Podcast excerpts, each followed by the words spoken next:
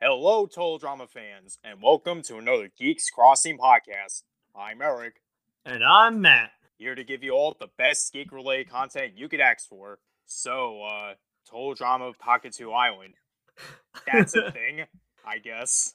Yeah, it- you know what's kind of sad? It dawned on me the second we started recording. This is pretty much the last, to date, at least at the time of this recording, this is the last normal season of Total Drama, and it's just it's to- Total Drama Pahkitew Island. I like mean- you said, It does exist. It was animated and produced by Fresh TV. there were characters. Chris and Chef were in there. There was an island. I, I can vouch for that. but by and large, it's very, very forgettable. Not even Yeah. a good way. It's Like you think Total Drama Action is forgettable, boy, you have not seen Pahkitew Island, or maybe you have and you don't even remember it. That's how forgettable it was. yeah. So here's a little fun fact. Even though this is technically the sixth season, the Total Drama writers consider it season five point five. And I'm like, what? yeah. So season five of Total Drama, they had a season after Revenge of the Island, which was only 13 episodes. They had a season that had the full 26 episodes, and it was like, oh, that's amazing. And what do they do? They split it in half. It's like, oh, come on. So we did briefly talk about that in our last episode about the season that shall not be named, uh, where that could have been a full 26 episode, full all star season. It, it might have been better, but yeah, we just have two pretty bad seasons instead. So hooray! Way to go, Fresh. Basically, everything you expect from Revenge of the Island, Pahkitew Island is like a bootleg version of that. Like a more dumbed down version, if you will. Yeah, and I, I think I do remember saying this, and it's funny. My uh my brothers and I actually had this debate uh a little bit yesterday in preparation for because I told them we were going to do this episode. Like we, I was debating with them, what's worse, All Stars or Pahkitew? And my thinking was All Stars ruins classic characters, and Pahkitew introduces a bunch of characters that I literally do not care about at all. Okay, there's like a few I like, but by and large, it's not very many of them. Or if you want to be very cynical, this is like The Last Jedi and Rise of Skywalker in the Total Drama franchise. Holy cow! Wait, I didn't think of it like that, but you're right. You have Because the yeah. One of them was a complete shitstorm, and the other wasn't much better. yeah. One of them ruined classic old characters, and the other one's just like, all right, well, that happened, so here's just some other pile of crap, I guess. Enjoy. oh god. I literally just thought about that right now. it's true. It's true. Either that, I've been watching a lot of Star Wars recently, so I guess my mind is still thinking about that. But whatever. Total Drama Pahkitew Island, where after that embarrassing season, that is, do I even have to say it? Chris decides to host a show on a new island, which was allegedly inhabited by an ancient Cree civilization. I say allegedly because there's a lot more to the island. Spoilers, I guess. Yes, later on we're gonna explain a little bit more about that. The original island, Wawanak, was sunk, and yeah, so here we are on this new island, which the theme of the season seems to be it's a more wild island. Like you know, Wawanakwa had the craft service tent, they had like the first aid tent, they had all they did have structures there, but this island is totally wild, and it's a lot of survival themed challenges, which you know on paper. Much like the, the synopsis of All Stars, on paper, that sounds like it might make a pretty good season it's clearly much more inspired by the actual show Survivor, which I've really never seen, but I do know that, you know, they have to live off the land. Like it's very survival themed, hence the name. So, yeah, again, kind of an interesting concept. Because, like we said, for the most part, Total Drama was inspired by Survivor. It's just the execution, my god. Oh boy, yeah. All right, so compared to Revenge of the Island, instead of having 13 new characters, you know, they're all decent in their own way. Some are great, some are decent. Here, Pahkitew Island introduces 14 new characters, which I can honestly say I don't give a shit about any of them. I'm trying. Okay, actually, so I will give a, a shout out to the YouTuber. Uh, what's her name? Super Total Drama Fan 101. I have the uh their version of the elimination order up, so I can follow it as we go. Shout out. But um, yeah, I'm looking, and there all the pictures of the contestants are here, and I'm looking at them, and I'm like, genuinely, I don't think I there's anyone in this season that I'm just like actually excited about. Like, there's a few characters who are like goofy and have their moments, but like, man, this is not a good start. Yeah, we should probably explain each character like we did when we talked about Revenge of the Island, starting with Ella, who's literally the living embodiment of all the stereotypical Disney princesses. Yeah, um, and just immediately once we get to Ella, you're gonna start to realize this season that they're scraping the bottom of the barrel when it comes to teenager stereotypes. And instead of like just kind of repeating or using, God forbid, using old characters again and developing them more, we're just getting really strange parodies. So yeah, we have a girl who thinks she's a Disney princess, walks around, sings, talks to animals. It's like, okay, I don't remember that person in my high school. I don't remember that person at summer camp, but uh okay. She could be a method actor, but no, she literally thinks she's a Disney princess. I mean, let's put it this way. She looks like Snow White, her dress resembles Aurora's, and her name is Ella, which is from the name Cinderella. yeah, it's, it's very interesting. Next, we have Topher, who's a complete Chris fanboy, even more so than Sierra. Let that sink in. yeah, because whereas Sierra liked Total Drama as a whole and eventually just kind of liked Cody, Topher's just obsessed with Chris. He looks up to him. He wants to be like him, and so uh, you can even see it in the name, Chris Topher, huh? Christopher. Next, we have Rodney, who's very love struck. Yeah, he's like this awkward guy. I think he mentioned he lived on a farm with just like his brothers and his dad, so he doesn't know really girls much. So he's very awkward around them. Develops crushes easily. He develops and loses crushes. Let's put it that yeah. way. yeah, let's say that. He he jumps from girl to girl quite a lot. All right, we have Max, who is. You ever seen Doctor Evil? Imagine a teenage version of Doctor Evil from Austin Powers. Yes, that's right. He's like this stubby little guy. Again, we're moving beyond teenage stereotypes and just going to parodies of real characters, which to be fair, Revenge of the Island did that too, where you had characters like Joe. But in this case, yeah, he's he's literally Dr. Evil. Like I had never seen the Austin Powers movies before, but I have seen clips of them and I didn't realize because I had seen this first. Like he even the voice, whoever's doing the voice is trying to make it sound like Dr. Evil. Like it's nuts. You know, thinking about it, when you're talking about Ella, I don't remember a single 16 year old in our high school that had dreams of taking over the world. well, maybe people didn't. oh God. Well, maybe they just didn't share it. Oh, but geez. you have to be pretty fucked up in the head to have dreams of world domination when you're in high school. Yeah, I would agree with that. And not too far off from Max, we have Scarlett. Ah, uh, yes. Um, we're we won't talk too much about Scarlett because we do like to usually reveal more about the characters in the show as the show actually goes on. But as far as we know her, when she gets onto the island, she is very, very smart to the point of just like pretty much a, a walking encyclopedia. She just spouts facts and does mathematical equations. I'll tell you another thing that's interesting. Unlike Katie and Sadie, who are like BFFs who act like sisters, this season actually gave us twin sisters, Amy and quote unquote Samey. Well, her real name's Sammy, but we'll elaborate on why she's called Samey. This is the first instance, I think, of siblings being on the sh- same show together, right? Yeah, that's what I meant by interesting because we never had siblings compete against each other. Yeah, it, it's very interesting. Uh, we've seen siblings before, like we've seen uh, Alejandro and Jose, for example, but this is kind of an interesting dynamic. You have a mean sister and kind of like an abused sister, like the the alpha sister and the the one who gets kind of bullied around. Um, yeah, and they're also identical. Uh, Amy has a mole, Sammy doesn't. Will that come up? We will have to see. Next, we have Dave, the quote unquote normal guy, who happens to be my favorite. Really? Save all your death threats for later, but I have my reasons. Okay, that's funny because I really am not a Dave fan, so we're gonna probably have some interesting conversations. But yeah. Uh, okay, so I mean favorite very loosely. I mean, like I said, I don't give a shit about any of these characters, but if I had to pick a favorite, it'd probably be Dave because, like I said, he's the normal guy who tries to be, you know, neutral about everything. You know, that's kind of the person I am.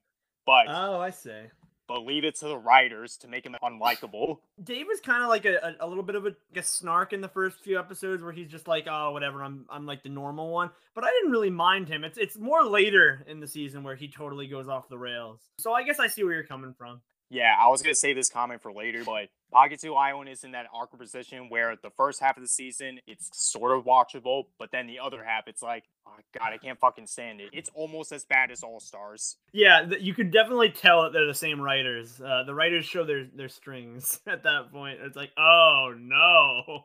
Well, since I mentioned Dave, I might as well mention Sky next, Olympian. Yeah, she wants to be strong and wants to compete in the Olympics, and we're gonna get more into Sky as we go. But um, I'm not fond of Sky. I will just leave it at that. That pretty much that's her whole personality, and we'll get more into it as we go. Next, we have Shawn, who's obsessed with surviving the zombie apocalypse. When is the zombie apocalypse? Fuck if we know. He just wants to be prepared just in case. Yeah, if it wasn't obvious from the idea of zombies and his name being Shawn, he's a parody of Shaun of the Dead, even though that's a British movie and he's not actually British.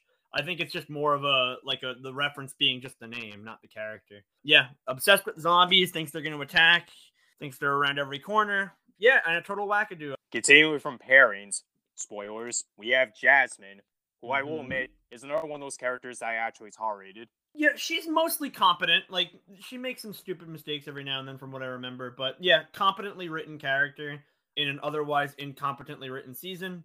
She's very, very tall. Becomes kind of a team leader. Kind of a generally a good person. You know, kind of reminds me of like Gwen or LeShawna in that like a solid base for a lot of friendships to form around.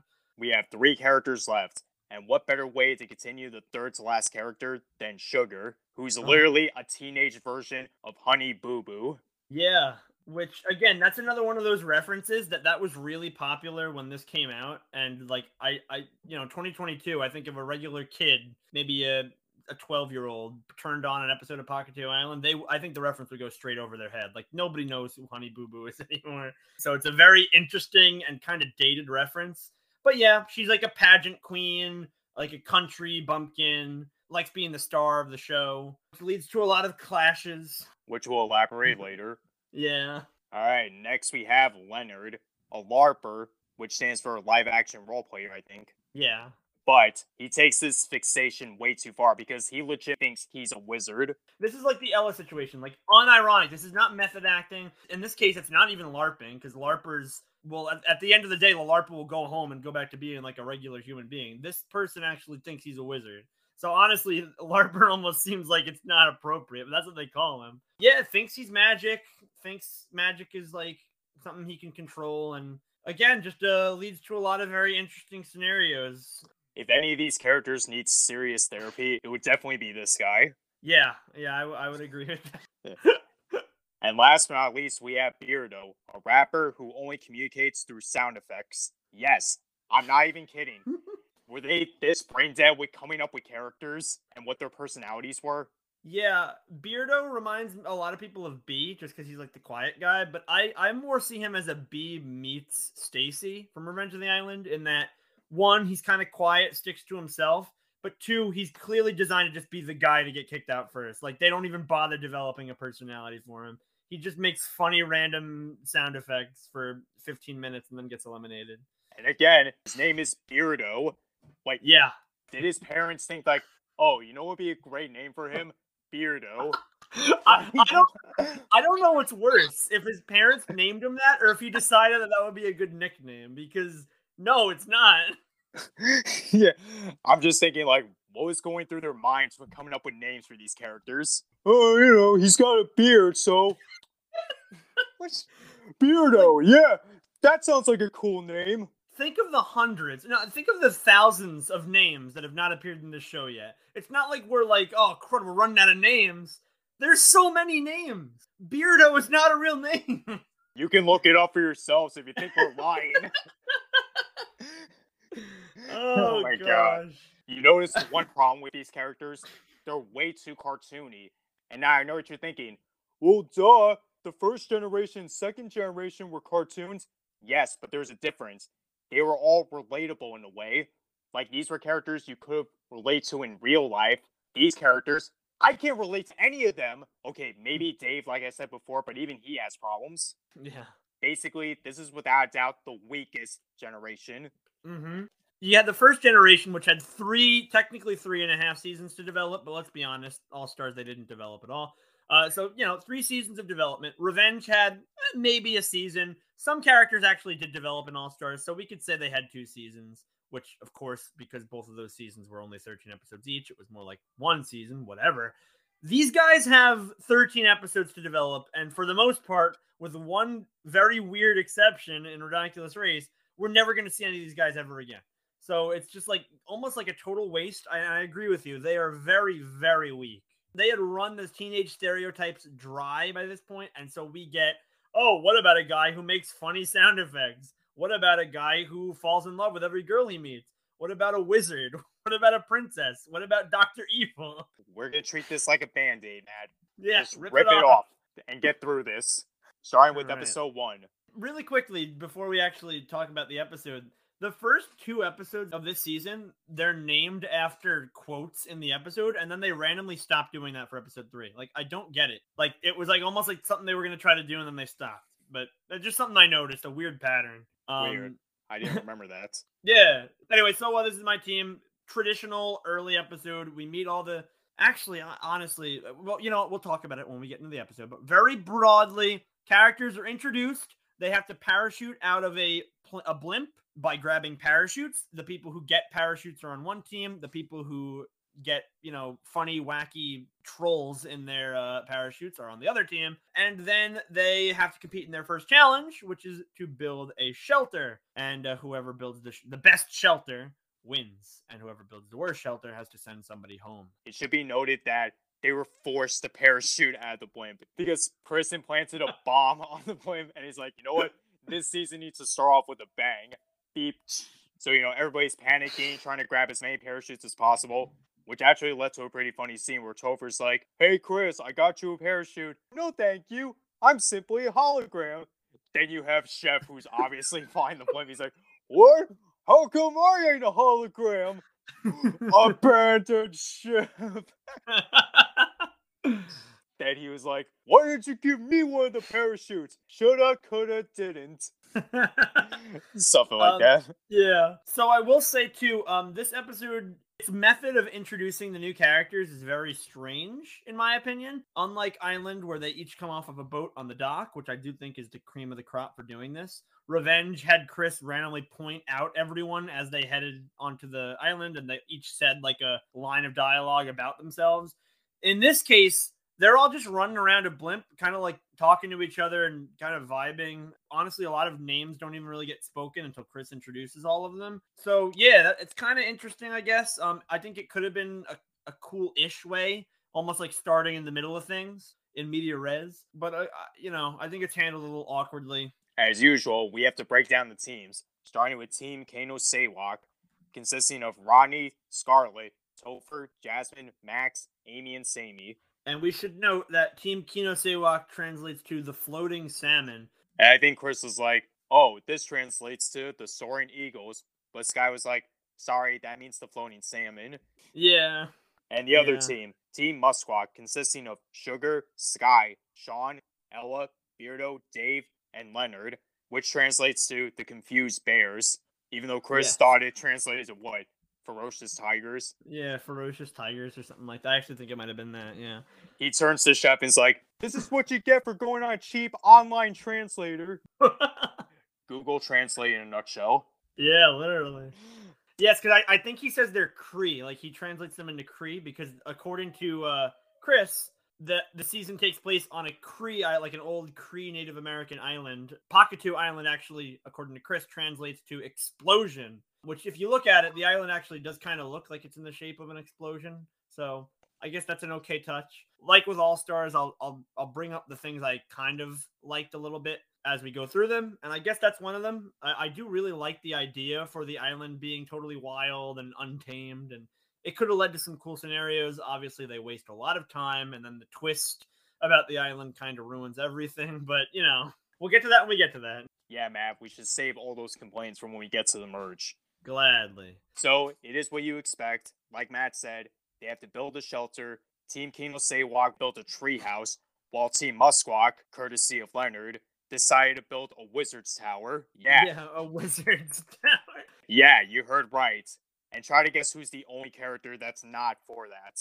Uh, I could definitely have one guess. The the self-declared normal guy. Yeah, as you can imagine, Dave is annoyed by his team throughout the episode because it's like, why are we building a wizard's tower? Let's build something more realistic. But then Sky was like, hey, I'm not for it either, but building something is better than nothing. Definitely a lot of gags get introduced in this episode. Topher obsessing over Chris, Amy taking credit for Sammy's ideas, Dave flirting with Sky, Leonard still thinking he's a wizard by casting all these spells, Sugar being annoying, and actually believing Leonard's a real wizard. yeah, and then you also have uh I'm pretty sure Rodney first develops feelings or is that the next episode where Rodney starts crushing on Jasmine? Oh no, he started crushing on Jasmine in this episode. Yes, this is probably my hottest, one of my hottest total drama takes is that I don't think Sugar is a completely flawed character. I actually kind of like Sugar in the first few episodes. I think it's funnier when she's like just kind of a dumb, like, oh, I love the wizard, like, whatever, we should follow the wizard. Towards the end of the season, she just becomes the token villain, like, kind of like what Lightning did in Revenge. But if you were just going to have like a dopey girl, I think Sugar would be a lot funnier. They don't go that route, so I'm not defending her that much. Oh yeah, I would never. How can I forget about this gag? Ella singing a musical number in almost every scene. Yes, which she does mention is a result of watching Total Drama World Tour, and she said she was a big fan of that. So she wants to sing in every episode too. Which actually reminds me, I don't think I I've, we've talked about this yet. This is the only season where no characters and really, except for a little few crumbs, no references to past seasons take place at all. Like no past characters ever show up outside of briefly talking about why the island sunk and like showing off the uh, confessional. This season's very, very standalone, which I guess is kind of interesting. I don't know. What do you think of that? Oh, I hated that. okay, yeah. Team Kano's, uh, you know what? Fuck it. Let's just say the floating salmon. yeah, because that's basically what it translates to. Look, Eric and I are not Cree, okay? This is the best we can do. All right, the floating salmon win the challenge because, like I said before, they were smart enough to build a treehouse because Chris decided to test out their homes. Is that they survive a moose stampede? That's right. And so obviously, um, one of those shelters is more safe than the other. We have the treehouse, you know, fairly high above the ground, safe from the moose. And then the wizard's tower is much less so, despite Leonard's best attempts to do a Gandalf reference. So you shall not pass. They do pass. And there goes the wizard tower. And as an extra bonus this season, the winners get takeout food as a reward. Mm-hmm. I forgot what it was, but basically they win takeout every time they win a challenge. yeah, which is interesting, an interesting little twist. And that you do see a lot of uh, campers foraging for food and stuff because again, there is no mess hall. So again, like I feel bad because you do see kind of the inklings of a pretty cool concept in this. Campers having to go forage for food. That's when they kind of talk and strategize a little bit, which I know I was just as surprised as you to find out that the campers are actually talking about the game sometimes. They stop and talk instead of just challenge into challenge into challenge. But whatever. Again, you do see kind of a cool concept in there, but they don't really use it too much. And now we move on to elimination ceremony where one of the confused bears has to eliminate somebody. And there was a funny moment where Dave goes in the confessional and says, Can I vote for four people? That's right. and look, there's a lot of messed up characters on this team, but the fact remains the same. Somebody didn't contribute that much. And that set person was so focused on making all these fucking sound effects. That's really a no brainer who got eliminated first. Yeah, like Leonard's Wizard Tower was a horrible idea, but at least he came up with an idea. Like he tried. So ultimately, yeah, it makes sense why freaking Beardo's out of here.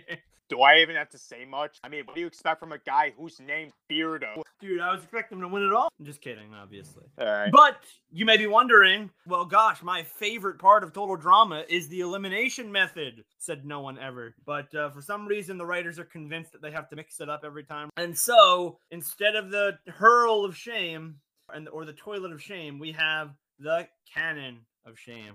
What's the point? I don't know. Just to accentuate the cartooniness. Yeah. Actually, that's another way this season is unique. I think two or three exceptions throughout the season. Once a contestant leaves, they never come back. They are never seen again. Unlike in uh, Island Action World Tour, where they would all be in the finale cheering them on, cheering on the finalists. Unlike in Revenge, even when the when they all came back and cheered for the final two.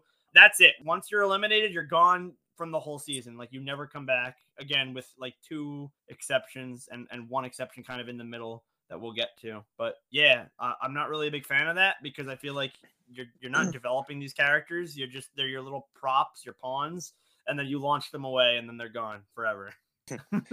All right, episode two. I love you, Grease Pig. This is the greasy obstacle course episode, right?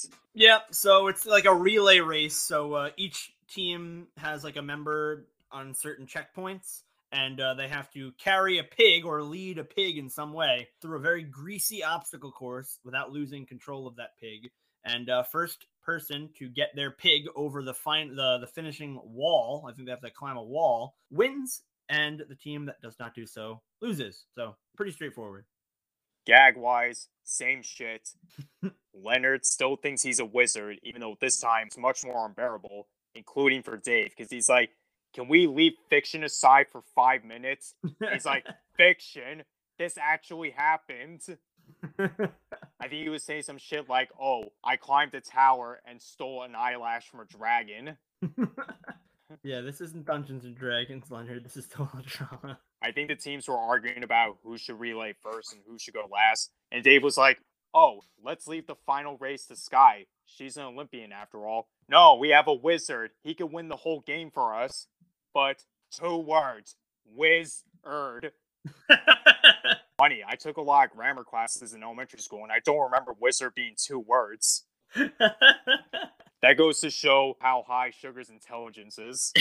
the fact that she's potentially dumber than most elementary school kids, maybe even preschool if you really want to stretch it. Well, to be fair, she was based off a girl who was in elementary school at the time, so I guess they the parody was was more close. Rodney, quote unquote, breaks up with Jasmine because he thinks Amy's attracted to him or some shit like that. Scarlett actually being intrigued by Max's potential of being evil. At least I think that's the episode that started it. Yeah, I think you're right. Also, I found another reason how I can relate to Dave. He's a germaphobe. Oh, yes. He was like, I'll be fine. It's not like it's dirty grease or anything. I forgot to mention that today's grease came from the grease of Chef's food truck or some shit like that. ah, I got grease all over my body. Give me hand sanitizer and sandpaper for scrubbing. but luckily, Sky was able to calm him down. The floating salmon once again win because Leonard tried to conjure up a pig floating spell. And this is where Dave lost it. He was like, just pick up the pig and climb over the wall, Leonard. Maybe my spell isn't working because somebody's not believing in me. Yes, that's me. I don't believe in you. Now pack up the fucking pig. but it doesn't matter. The flowing salmon win again, and the confused bears lose. So and with that, uh, it's time to head to the elimination area. It's a real mystery who gets eliminated this time. Hmm, Um, let's think. Come on, do I even have to say it? Yeah, Leonard is tonight's big loser. He takes the cannon of shame off of the show, and that's probably the last time we'll ever see him. I don't think we're ever gonna have to talk about Leonard in Total Drama, right? I mean, what are the odds that he would ever come back? Oh, you'd be surprised. He has a lot of fans out there, apparently. anyway, let's just move on episode three twinning isn't everything. So in twinning isn't everything. Well, you know, actually, the best way to describe it, it's almost like the paintball or the leech ball challenge in All Stars, but instead of leeches, the contestants have to shoot balloons at each other. And uh, first team to have all their members get hit loses. And by the way, they're not water balloons. They are full of bizarre and random substances. You know, totally run for the course for Chris at this point in the show. If the name of the episode didn't give it away, it's mostly focused on Amy and Sammy, where Sammy finally stands up to herself, but leave it to Amy to turn her team against her. Mm. But mm-hmm. luckily, Jasmine was the only one who's supportive towards Sammy. Mm-hmm. Jasmine stands up for Sammy. Actually, I think Jasmine has a few conversations with Sammy where she convinces her to stand up to Amy too. But yeah, the rest of the team unfortunately is tricked by Amy throughout this challenge. Which, by the way, we should say if you haven't figured it out already, this is definitely more of a floating salmon themed episode um, as opposed to the last few. Although there are some developments, like Dave kind of officially develops feelings for Sky in this episode, which that's going to open a whole can of worms. But he starts kind of trying to get closer to her and accidentally gets her eliminated. Well, from the challenge. Yes. yeah. He was like, Sorry I got you knocked out of the game, Sky, and I'm sorry these went after you. I mean, I'm glad. You're glad? it's because I'm allergic to bee stings and peanuts, tomatoes, whole wheat, lion dandruff, and most fruit flavored gums. Seriously? Well, I've never been tested, but I always thought it'd be easier just to be on the side of caution and. there are no words to Dave's explanation. Whatever. Mm-hmm. I think this is also the first episode where Jasmine develops feelings towards Shawn. Yeah, so in terms of the floating salmon, Jasmine and Shawn may not Oh, excuse me, they're on different teams. But in terms of the all the contestants, Jasmine and Shawn may not appear to have much in common, but they're definitely more survivalist. They're like more rugged compared to the other contestants. Like they're used to kind of sticking it out in the wilderness. Jasmine's from the outback. Shawn spends his time, you know, in like bunkers and building shelters from zombies and stuff. So they start to develop kind of a friendship that may lead to something more as we go on. Even though they're on different teams, which I got to give props to her because in modern total drama, friendships across teams really don't happen anymore. so uh, it's very interesting. I think she was under the impression that oh, this whole zombie apocalypse thing is just a joke between them. I don't think he's actually serious. Yeah, she doesn't. uh She doesn't believe he's completely delusional. oh, Ronnie Sims over Jasmine again. and I also think this is the episode where Chris starts to get annoyed with Topher because I think Topher says like, "Oh, Chris, the new moisturizer you're using, it makes you look 30 years old." I am 30. yeah, I forgot to mention Topher starts out like totally just swooning over Chris, like, "Oh, you're so great, you're talented, you're the best, you're iconic." And Chris is like, "Oh, that's pretty cool. Like, you're a smart kid." But now we start to see like there's something's changing. Topher's kind of being like, oh, more, you know, sinister, laced with his compliment, like backhanded compliments, like Eric said. And that's definitely going to play a part moving forward as well. I feel like I say that a lot, but this season actually does get a lot of little subplots rolling, which again, credit where it's due, I guess. For the confused pairs, even though Sky was out, Dave actually took the liberty of being the MVP in this episode because I think he eliminated three at the four four members from the Flowing Salmon. Yeah, I think so. But then he gets eliminated by Amy. Because I remember that scene. Amy threw two balloons at Dave. He dodged both of them, but the one balloon Sammy threw, it hit Dave. Mm-hmm. And then Amy mm-hmm. was like, What? And Jasmine goes, Nice shot, Sammy. What? No, I eliminated Dave, not Sammy. And I was like, Bitch, please. this is why I can't stand Amy. I mean, I don't mind opposite personality between these two, but but it feels unrealistic. Oh yeah. Like you said, if this had been more of a dynamic where she was just a bratty older sister who played well with others, then we could go somewhere. But this is just so unrealistic. It's just like a whiny little crybaby brat like, who throws a tantrum when she doesn't get her way. She just like, shits not... on her sister for no reason.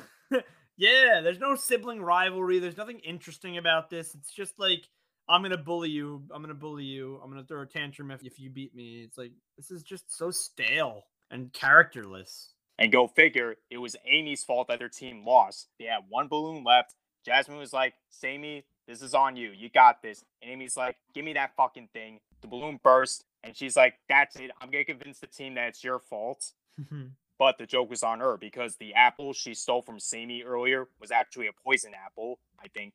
I believe you're right. Yes, and it uh which was hinted at technically when uh basically again another subplot we forgot to mention or uh, didn't mention was when contestants forage for food amy ended up throwing sammy out to forage for her and so jasmine kind of you know that's where they bonded jasmine and sammy and jasmine helped sammy identify some poisonous fruits which in this instance she used to get back at amy and convince everyone that that's sammy and she's amy which holy cow, I feel like even just saying that it's gonna get so into like crazy to explain. No kidding, Matt. so yeah, Amy gets eliminated, and Sammy puts a berry on her face to look like Amy's mole. Basically, she has to disguise as Amy, so that way her team doesn't get suspicious. Well, the only person who knows is Jasmine, but she's a real one, and she's not gonna snitch.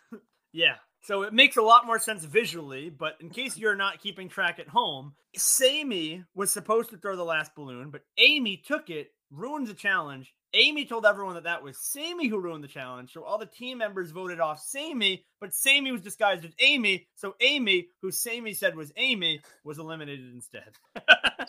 God, say that three times fast. no, no, no, no, don't, don't, don't.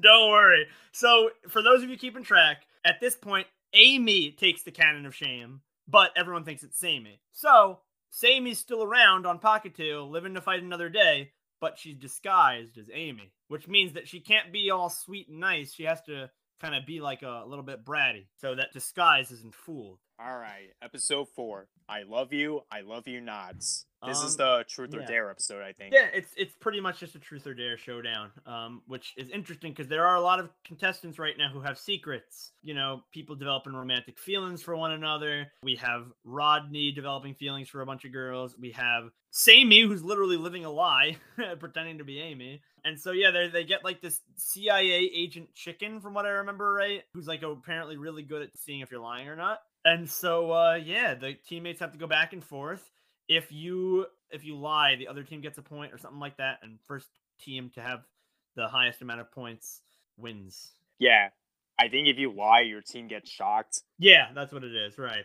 But if you tell Something the like truth, obviously you get a point. Let's Yep. also note that it's all randomized. Like you never know if you're gonna get a truth or a scare. Unless you're Rodney and you're gonna realize this shit is rigged. Because literally throughout the whole episode, Ronnie kept on getting truths about, oh, who would you say from a fiery building? Or if you can marry one person on the island, who would it be? Like something that questions his love life. of course. And go figure, Ronnie doesn't have an in him to tell the truth. So he's the reason why his team got shocked a lot. Mm-hmm. You gotta hand it to him. He is a gentleman. He doesn't want to disappoint any of the girls, but I remember Dave was supposed to kiss somebody next to him. I love that moment where him and Shawn briefly looked at each other and Shawn just dips. Like, nope. that actually is a very good scene. I forgot about that. yeah. Didn't Sugar eat a tarantula in one challenge? All right, point? Sugar, for a point, you have to. She just freaking swallows it. Ew, Sugar, you were supposed to pet the tarantula. Oh, does this count? Yeah, it rubs her Eh, whatever. I was just gonna ask you to pet it. I do remember that. All right, this episode does have a few lines that do get me. So, uh, I mean, not for nothing, this might be my favorite episode of the season. But when you compare this season to episodes from other seasons, it's not really worth talking about. yeah, like it's a strong episode in a pretty bad season, so that doesn't really say a whole lot. So I agree with that.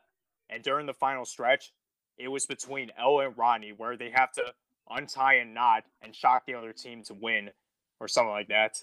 But there was actually two problems from each team. Ronnie has big ass fingers, so he couldn't untie the knot. And Ella, who's literally too pure even for words, she's like, I can't do it. It's so mean. I think, and I think the chicken was like, yeah, that's it. I can't fucking stand it. And she starts shocking both teams. But because technically Ella untied the knot first, their team wins. And sadly, another salmon has to get fried. yeah, and this is another instance where it's pretty easy to tell who's going home, especially since Sammy is still evading capture um, or notice. So sadly, the main man, Rodney, has got to go for his kind of pathetic role in the challenge. You know, now that I think about it, have you noticed that the eliminations this season are way too predictable? Yes, that's a huge problem with this season. You know exactly who's going to be eliminated in the first like five minutes of the episode. So yeah, goodbye, Ronnie. Didn't really care about you, but you know, at least you were part of a very interesting episode. yeah. Episode five, a blast from the past. So, in a blast from the past, I'm trying to think of a good way to describe this episode. So, the two teams start on opposing ends of two docks, and they have to pick up these big sticks and run at each other and kind of like duel. And so, your goal is to pretty much make it to the other side and put your stick on a wall, and first team to get three sticks on the wall wins. But of course, your also your other goal is to make sure the other team's member doesn't make it to that wall. So it's it's kind of like a little bit of a, a battle and like a, I don't want to say a relay, but it's like a kind of like a showdown on the docks. Yeah, I'm trying to remember. I think Dave confessed his feelings to Sky, but Sky's like, eh, I'm not so sure at the moment. But Dave's like, all right, I'll take it. Like he's overly confident that Sky wants to date him. But yeah, on the other side, start something. Ella starts to develop feelings towards Dave because, in a very not so subtle reference to Cinderella, Dave retrieved her shoe or something. Mm-hmm. And I think Shawn was absent through most of the episode because he was convinced that the zombie apocalypse was happening. So he's like, you know what? Let me just dump garbage over my body so that way the zombies don't get attracted to me. Yeah. So at the beginning of the episode, a mysterious green seaweed covered figure emerges on the island. And Shawn obviously is like, all right, this is it. This is the moment I've been training for. And go figure, Dave took advantage of that by saying, oh, Shawn, the zombies have inflicted the other team. Use those giant sticks to attack him with all your might. Obviously, this wasn't intentional. This was just Dave's twisted way of trying to get Shawn back in the game. Mm-hmm. But unfortunately, the player who was up against Shawn was Jasmine.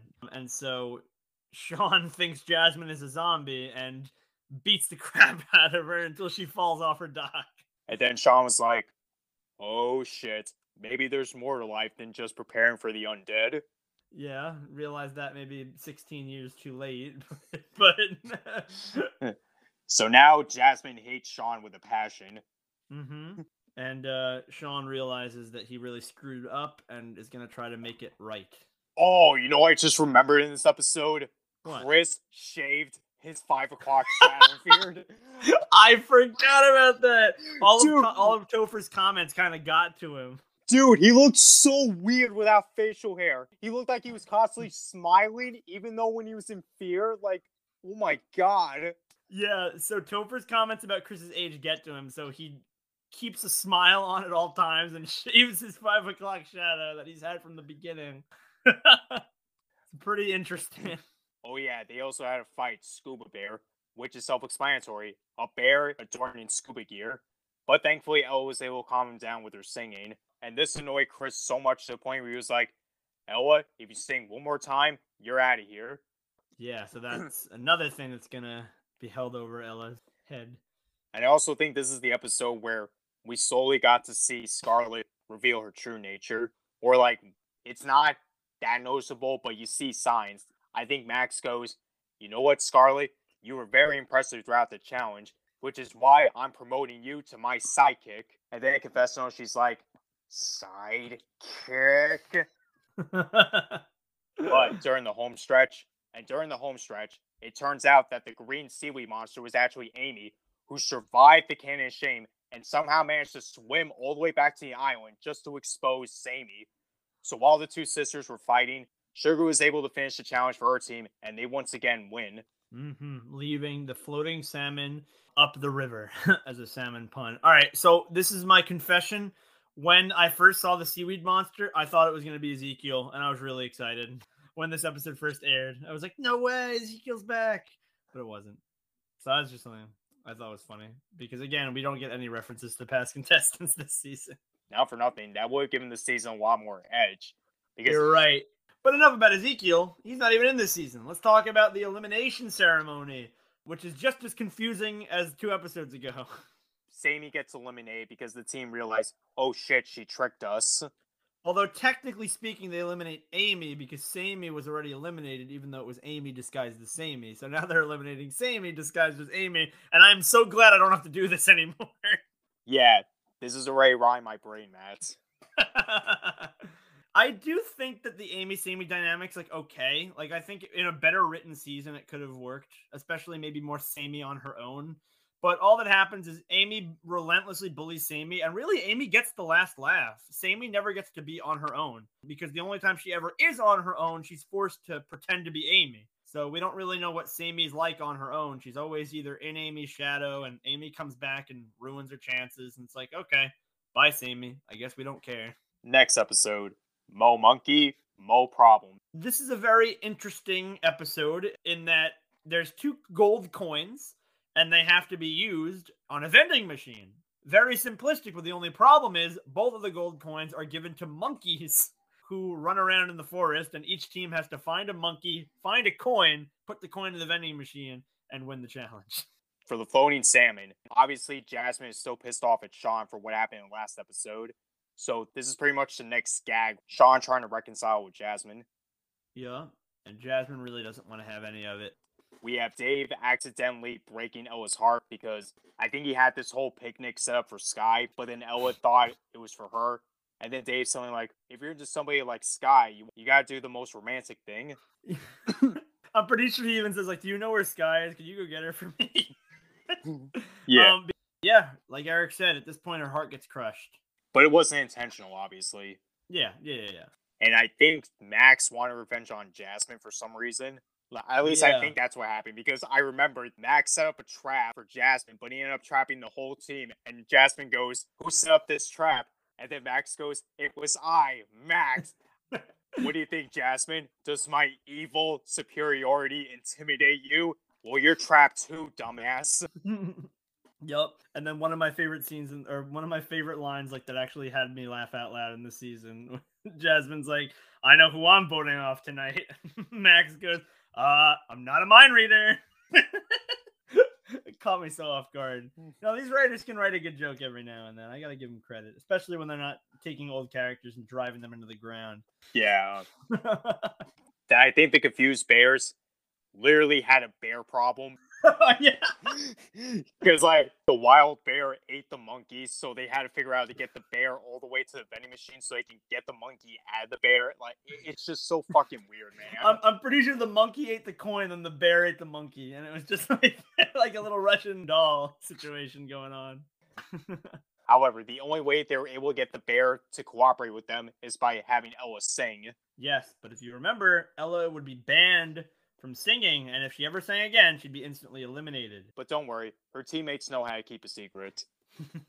they do sing. The bear does go with them, and I believe it's a very very close stretch. But uh, the confused bears do actually win in the end, at least at first, because then at the elimination ceremony for the floating salmon, Chris reveals that bum bum bum, Ella was found out. Because he received an ugh nominous note. I mean, if they're gonna edit this episode anyway and like air it, you'd imagine that in universe Chris would have seen this, but like I'll play along. I like the anonymous. Yeah, if it wasn't obvious already, it was Sugar who ratted out to Chris. Yeah, Sugar didn't like Ella, kind of saw her as like a rival in a way, another princess because she's the pageant queen.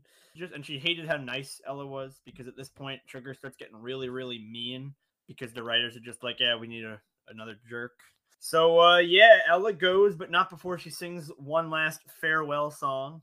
Yeah, so sad, but in the end, I really didn't care about her. yeah, like I kind of found her one of the more amusing contestants. Maybe it's just because she's a very nice character, like a sweet character. But like, you're right, she's nothing really crazy. Um, in fact, she might be a little bit mentally crazy. So uh, she's gone, and we're down to our final eight. Episode 7. This is the pits. So the two teams are dropped into an underground cave, and first team to escape said cave is safe. Is this the episode where Topher stole Chris's phone? Uh, possibly. I, I think you're right. That I remember vividly. I just don't remember which episode it was. But Yeah, I'm pretty sure it's it. this one. He 100% has it in the next episode, but yeah, maybe he does take it in this one. Oh, yes, he does. I remember because when they're in the caves, he's like looking for Wi Fi. I remember. Or service. So he has Chris's phone. He's trying to get in touch with executives and people in the industry to get a gig of his own. And that's kind of what Topher's distracted by. Because if you're keeping track at home, Topher's not really doing much. He's not really a team player, just kind of focused on himself. He's basically, like we keep alluding, a younger version of Chris. Yeah. Um, Yeah. I think Jasmine was revealed to be claustrophobic. Yes, Jasmine has a very difficult time navigating the uh, caves, and it's not even. It's definitely not made any better when the team gets separated, and she's stuck with Topher, and Max and Scarlett are stuck somewhere else. And the confused bears kind of have their own can of worms to deal with. Because I remember throughout the episode, every time when Dave was so close to kissing Sky, some freaky shit happens. including a scene where he accidentally kissed a bat. ah, bat germs, bat germs. And you know what's the creepiest thing about that kiss? The bat was clearly into it. oh, that joke hasn't aged well. I don't really care about this episode that much, except for this scene. They were able to get out of the cave through a fucking toilet. Which, oh my god. F's in the chat for Dave. You already know how he feels about that. Oh yeah. Uh that's not good. I another part I do like is um when Max and Scarlett find their way out of the cave by finding a random elevator, which is funny, but especially uh, interesting for what's coming up next um, in the next few episodes, what we learn about the island. But it didn't matter how the teams got out of the cave because there was one critical error that both teams made, and that was they didn't cross the finish line. yes, because Chris was that cynical about them not doing something as simple as that. He decided that no team won the challenge. Yeah, so because he's extremely petty, that doesn't mean there's no ceremony. He calls everybody to the ceremony, and I think a lot of us were expecting, oh boy, final eight, they're gonna freaking do the merge at the final eight again, like they did last season. But no, not yet. Instead, he breaks up two quote unquote partnerships Uh, because uh, he says that they're giving whatever, like they're giving the teams unfair advantages because they they're just like these two relationships, and so Sky and Dave have to be split and Max and Scarlett have to be split. But this is sad news for Dave because how the hell is he going to simp for Sky when they're on opposing teams? Yeah, it's going to be tough. Although, again, we are at our final eight now, so it does seem like the merge is around the corner. Obviously, Dave doesn't know that because this is his first season. But yeah, who knows? Maybe they won't be separate for much longer. Three zones and a baby. All right, listen, Chris. Chris is insane, especially in the new seasons. He's like delusionally insane, but this episode might just be the lowest he goes. The final eight contestants each have to traverse extremely dangerous environments with rattlesnakes and lions and avalanche laced mountains while carrying actual human babies. You have to be pretty fucking stupid to trust your infant with Chris McLean. Yeah, think of how far we've come since Total Drama Action when they had that joke where Duncan was in the ball pit and the little baby comes out like, "Mommy," and Chef like flies down and picks him up, leaves. Because obviously it's like, okay, this is like a lawsuit waiting to happen. We got to get this baby out of here. Three seasons later, we're at the point now where babies are just like part of the challenge and no one cares. How far we have come. Yeah, even watching this episode for the first time, I wasn't on board with this because I was like, all right, this is going too far. Yeah, it's insane. I'm pretty sure they referenced that. They're like, Chris, what the hell's wrong with you? And he's just like, ah, little old me. Yeah. But but we soon find out that babies are actually Max's weakness because even though he dreams of world domination, he has a soft spot towards babies. Mm-hmm. Jasmine was trying to convince Sky to focus on the game and not so much Dave. And yeah. uh, and Topher was waiting for the producers to call him back and say like, "Oh, you know what? You can make an excellent replacement for Chris." But he cost his team the challenge, mm-hmm. and we got to see more of Scarlett's devious side in a way. If you lose this challenge for us, you're gonna wish you never met me. And then Topher's like, "Okay, when did Scarlett start to turn evil?" Ah, oh, the damn foreshadowing. Oh yeah. So yeah, big surprise. Topher gets eliminated, but he was like, I don't even care because I just got a call from the producers saying that you're eliminated, Chris, and I'm taking over the show, which actually mm. led to another funny moment I love from the season. It turns out the guy called Topher was actually Chris, wearing a fake beard and glasses while talking in a rough voice. yeah, I think even Chef brought that up. He was like, why the glasses and beard? He couldn't even see you. Hello, it's called getting into character. yeah, uh, like, I'll admit, for as shitty as this season is, that is a good moment. yeah, I got so yeah. Credit where it's Topher is left speechless, stammering, and all that shit. That Chris just shoves in the cannon and eliminates him. So bye bye Topher and hello final seven and bye bye to all the good parts of the season. Yeah, because you've noticed uh, at this point, you know, we've been laughing. There's some funny lines, some funny character moments. But really, once the teams dissolve, it's like a different show. Like, it's just like, oh gosh, what happened? It's back to that total drama all stars tradition of just running all these characters into the ground for the most part. God, not this episode. Hurl and go seek. Some people actually say that this episode is just as bad as like Sunday, Monday, Sunday, and, and others of the worst of total drama, which I guess I could see it. They're not wrong because this episode is horrible. I mean, this also hurts me personally because this episode destroyed And when I mean destroyed, they ruined Dave's character. Yeah, so up to this point, however you felt about Dave, he's either like, you know, this, I'll talk about Dave in a second. Okay, first, really quickly, the final seven contestants have to eat a disgusting meal. The winner gets to hunt down the losers in hide and seek, and whoever's not found gets immunity. Simple as that. But what it does to Dave, going off of what you said, Eric, like up to this point, you you know, you like Dave, you don't like Dave. Maybe you think he's the normal guy. Oh, he's a germaphobe. That's funny. Oh, he's you know kind of pestering Sky, whatever. Or maybe him and Sky will end up together. This episode, it just it just ends all of that. It just takes this character and however you like thought about him before, whether you liked him or you didn't like him, most people after this point would say he's just a failure of a character now. Basically, what happened to him, he gets the impression that oh, Sky's an Olympian. That means she only dates competitive people. I just have to be even more competitive than her. But he ended up acting like an asshole. That Sky openly said on international television that you were never my boyfriend and you'll never be my boyfriend. You're just a fucking loser. and that just destroyed Dave's self esteem. Like he lost the will to compete. Kind of feel bad for him, but he kind of had it coming. But oh my god, this was just so unbearable to watch. I didn't even care that Shawn and Jasmine reconciled because this episode was a fucking train wreck. Not to mention, I just found this episode just really gross. like, oh yeah, because they have to eat vomit related foods. Yeah, so the food that they have to eat for that eating challenge is expired, like gross food from like 20 years ago or something. And so they all slowly, realistically start getting sick and vomiting, and it's just so gross. It's ew, it's gross. Like we've had characters vomit before, but it's usually instant. It's just like, oh, I ate something gross. Blah. Oh, I'm motion sick. Blah. Oh, that's really gross. Something I'm looking at right now. Right. Blah. This it's just like you get to see them like slowly decay and get right. green and sick. It's like, oh, oh, I don't like that. It's really, really gross. Although it is worth noting that while Max and Scarlett are trying to hide, they uncover a secret control panel that Max promptly throws up on, ruining Scarlett's plans to try to figure out more about it. And that sets the stage for the next episode. But first, we have to talk about who gets eliminated.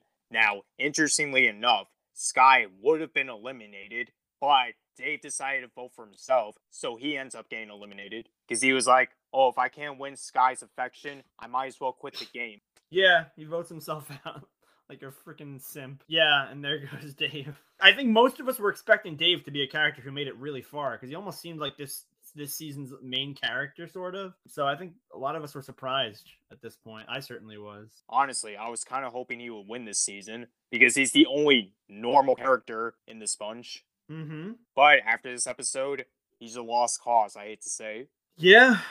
But that's not important right now because literally moments after Dave gets eliminated, some freaky shit goes on in the island. Yeah, it is really whack. Uh, and it's pretty much, I believe, like a straight into the next episode. These episodes are like back to back, where Chris is kind of forced to explain what's going on because this was also hinted at earlier in the season. You'd have characters go to a spot and they're like, huh, that rock wasn't there before. Huh, that tree only grows in Australia. Huh, what's going on here? Well, this episode, the cat is out of the bag. Chris reveals that the island is completely artificial. It's a mechanical, robotic island all the animals, all the plants, all the nature, all the rocks, all the minerals, everything is totally mechanical and fake, just as a kind of way to have a controlled environment. Scarlett, knowing this, hacks into the mainframe and announces that she's going to self destruct the island until Chris gives her the million dollars, and the other contestants have to hunt her down while Chris and Chef abandon ship. I gotta be honest with you, I hated this direction. They falsely made you believe that this is a mysterious island that's based off Cree culture or something. But no, it's all just mechanical and shit. The, yeah, this is where that survival theme from earlier goes out the window. It's like, oh, cool, I mean, you know, you're foraging, you're hunting, it's like whatever. No, no, no, it's all fake. It's all fake. I mean, I would like this idea if it was brought up in the beginning. Like, Chris would have explained earlier that yeah, this is a fake island. Maybe they could have used the different environment modes to their certain challenges just to make the season more interesting. But Absolutely. no, let's just leave it vague until the last four episodes. Yep. Oh yeah, and if Matt's synopsis didn't give it away, Scarlett is the true villain this whole season. Yeah, and not just any villain, but like Mal level super villain, where it's just like like, oh, I'm gonna undo my hair. I have crazy hair. I'm gonna kill everyone. Wahaha. Which shout out to Chris. This is another one of Chris's weakest moments. Where again, think about action. Think about when all the contestants were gonna die in the submarine, and he was freaking out about lawsuits. At this point, he's like, ah, they could all die. Oh well. I'm gonna go my helicopter. See you guys. You'll figure it out. Again, we talked about character derailment with Chris already, and I know they eventually stopped Scarlett. Oh wait, Shawn, Sky, and Jasmine were surrounded by robotic Chris's, and Shawn beats the crap out of them because he's like, "Oh shit, they're just like zombies." and then Sugar manages to tie up Scarlett with her absurdly long hair that she's been keeping in a bun throughout the season. yes, sirree, Bob.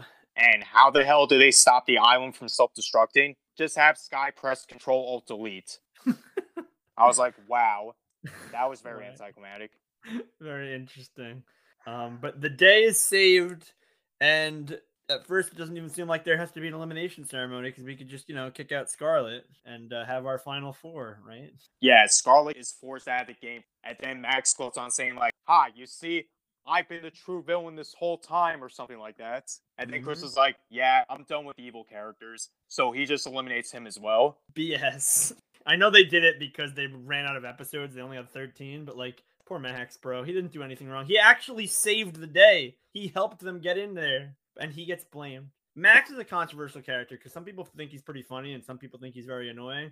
I'm like halfway. I think he's a goofball. Like, I kind of find him funny, like, ironically. All right, call me crazy. I think that Max being named Max is a reference to Mal because he's an over the top villain and it's like one letter off from Mal. Hmm. I feel like they knew what they were doing, but I have no evidence of that. Hmm. Honestly, Matt, that's something I can buy. like somebody in the writers' room was like, "Man, Mal sucked. Hey, what if we just have a character that makes fun of Mal? Like he just thinks he's this great villain and he's not." Oh my god, Matt. Total drama Pahkitew island conspiracy theory. You heard it here first, folks. All right, so we have our final four in episode 11, I believe. Skyfall. Mm-hmm. So this is a fairly simple challenge. They uh, the final four have to climb at the top of a mountain, and the last person to make it up there is eliminated. There's no ceremony. We're actually done with voting. Dave's elimination was the last elimination vote. Yeah, so whoever just makes it last is instantly eliminated. And of course, it won't be a normal mountain climb. There's like crazy flying robot alligators and stuff, and like tight ropes of death, like crazy stuff. Yeah, I don't remember much of this episode. All I remember is that Jasmine gets eliminated.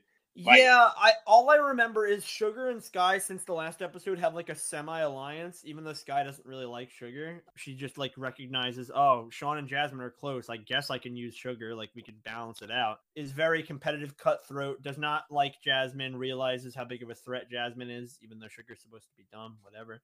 And so yeah, I think through sabotage at some point, like she drops a tree on Jasmine or something Oh, like yeah, that. she does. it's like nuts. And Jasmine like breaks her leg or something. It's crazy. she was struggling to move because she has a fucking tree through her body. That's right. I might be remembering some other scene. But anyway, yeah.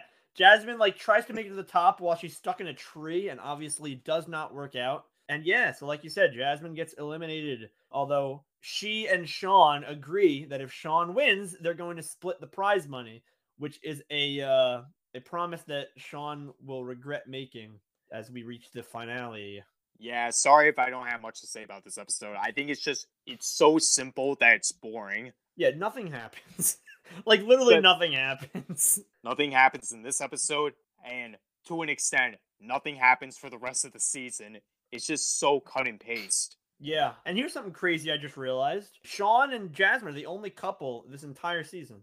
That's kind of nuts. I mean, you could argue Dave and Sky, but that was very toxic. Did they end up together? I don't even remember. I don't think so, but we'll elaborate more as we get to the finale. Oh, Spoilers. but um, yes, heading into Packed with Talent, the penultimate episode, we have our final three, much like Total Drama Island, all from the same team, technically. Although Sky did have a team change. They are all members of the Confused Bears. I think the first challenge they had tree hop or something. Yeah, so in this episode, the th- the final three each come up with three challenges, and so basically, I think it's first place you get three points, second place you get two points, and last place you get one point or something like that. Who or maybe it's two points, one point zero points. I really don't remember. And basically, whoever has the least amount of points by the end of all three challenges is instantly eliminated. I do remember the final challenge was the talent show, and that was Sugar's idea. Yeah, from the name of the episode, the packed with talent, you'd think it would be the the main challenge. But um, yeah. So Sky, being an Olympian, proposes a hurdle race. Shawn, being a zombie apocalypse fanatic. It's like climbing trees and jumping from tree to tree. And then, yes, Sugar proposes a talent show, which is very interesting. Hmm.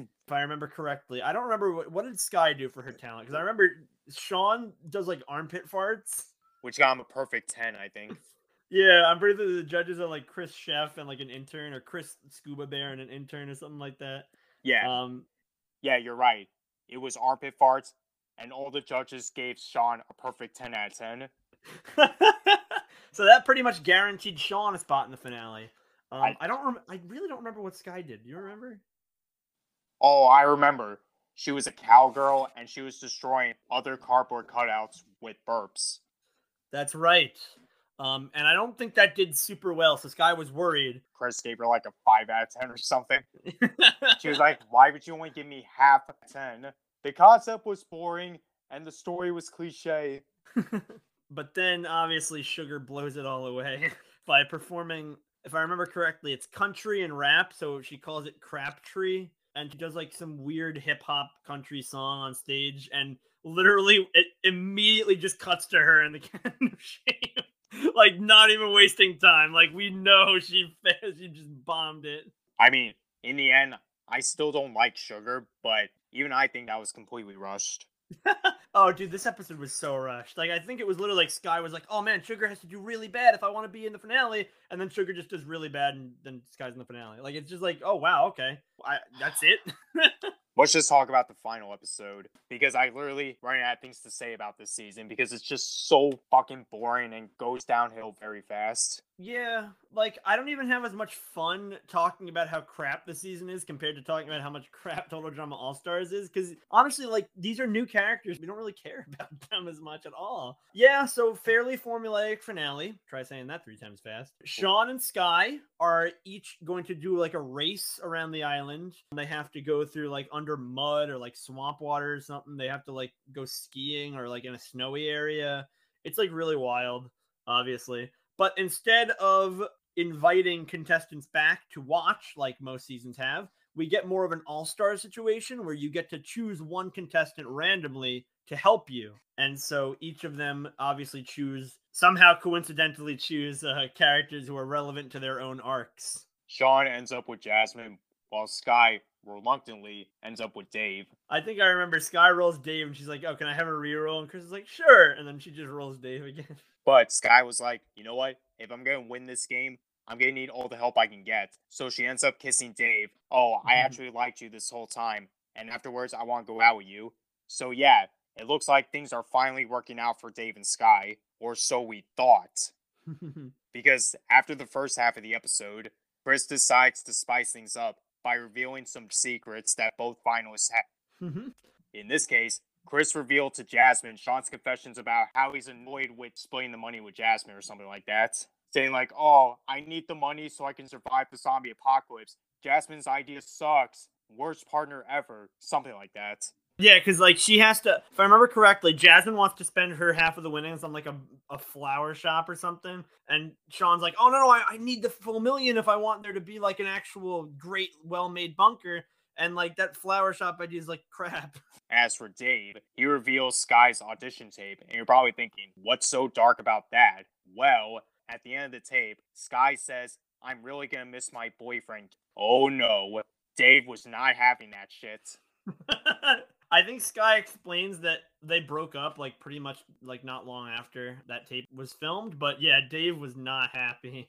And it sucks too because Sky genuinely does love Dave, but now they just ruined Dave's character again. Yeah, because Dave now goes like absolutely meant like if you thought Dave was off his rocker in the Hurl and Go Seek episode, it's over for him here. Because now, of course, the big twist being Chris gives Dave and Jasmine like methods to sabotage the people that they were supposed to be helping because now they're both pissed at them. And Dave is like maniacal. Like she, he's like, oh, I want to kill Sky. Like I hope she's like blows up or something like that. Or like if I win the million dollars, I want to burn it. Maybe there's a reason why this episode is called Lies, Cries, and a Big Prize.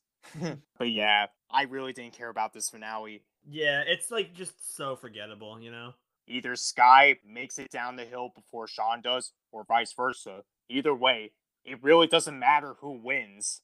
it's just totally irrelevant. But the one thing that stays consistent is the fact that Jasmine and Shawn get back together. Yeah, making them technically the the one truly successful couple from this season, which is you know whatever. Wish I could say the same thing for Dave and Sky. Yeah, Speaking they, of Dave, I can't believe they fucking left him on the island just to get potentially mauled by Scuba Bear. possibly to death because there's not medical care. That could be it. That's the last time we've ever seen Dave or any total drama season or Pahkitew Island at all. So it's like, dude, I hope he's all right, man. He might be dead. If I could pick any character from this series that needs redemption, it has to be Dave. Dude, I think it would be really cool if there was another All Star season and you had Dave on there, and he's almost like Gwen, where he gets put on the villains team, thinks he doesn't belong there. Chris is like, "Nah, you're freaking insane," and he like redeems himself. Like, I think that would be pretty cool. I'd love to see something like that. Oh, But better unfo- yet, if they did the same thing like in All Stars, where it was a mix between old and new characters, I can genuinely see a friendship between Owen and Dave. Oh my gosh, that would be amazing. Think about it. You have Owen, who's big, lovable, and disgusting. Then you have Dave, who's very neat, easily frustrated. Like, I feel like those two could balance each other quite well. And yeah, and potentially that second All Star season could have fixed the relationship between Dave and Sky. But never gonna happen. yeah. I, I don't know if they've officially said it yet, but it, the, I'm I'm pretty sure it, it is like 99% sure confirmed that this upcoming season or two seasons they're using totally new characters. So once again, a new generation that just gets totally abandoned, much like Revenge of the Island, which only had like a season and a half. Uh, so yeah, I don't know what it is about them with introducing new characters, not developing them, and then dropping them in favor of more characters that are introduced and not developed. But like, it's not a good system. So kind of sad. Like all these characters, like we have no reason to care about them. We're never going to see them again, like you said. Yeah, overall, Pahkitew Island, I'm not a big fan this season. It had some humorous moments here and there in the first half, but during the second half, when the merch comes, my god, it becomes so unbearable to watch, so boring and frustrating that I honestly can't see myself watching any episodes from time to time. Like, it's just that forgettable. Yeah, so I don't know if that makes it better or worse than All Stars because All Stars sometimes I'm like morbidly curious to be like, oh god, like this is like how bad is this? Pahkitew, I just don't care at all about Pahkitew. It's just such a forgettable, bad, bo- and it's like boring bad. It's just like, oh great, another crappy season. But it is better than All Stars. I'll give it that. Not by Yeah. Because again, All Stars takes classic characters and characters we're just learning to love and just grinds them into the ground. This just introduces new characters. You know, if you like them, if you don't like them, I personally don't really like most of them, but they're new characters. So it's like, all right, whatever. New mediocre characters is better than old characters becoming horrible. But this makes me more worried about the next season because it's like you said, Matt, they're introducing a new generation of characters. So if they were this brain dead with coming up with characters for this season, the future's not looking so good, man. Dude, like we're out of teenage tropes. Like they were scraping the bottom of the barrel even here. What what are they gonna do now?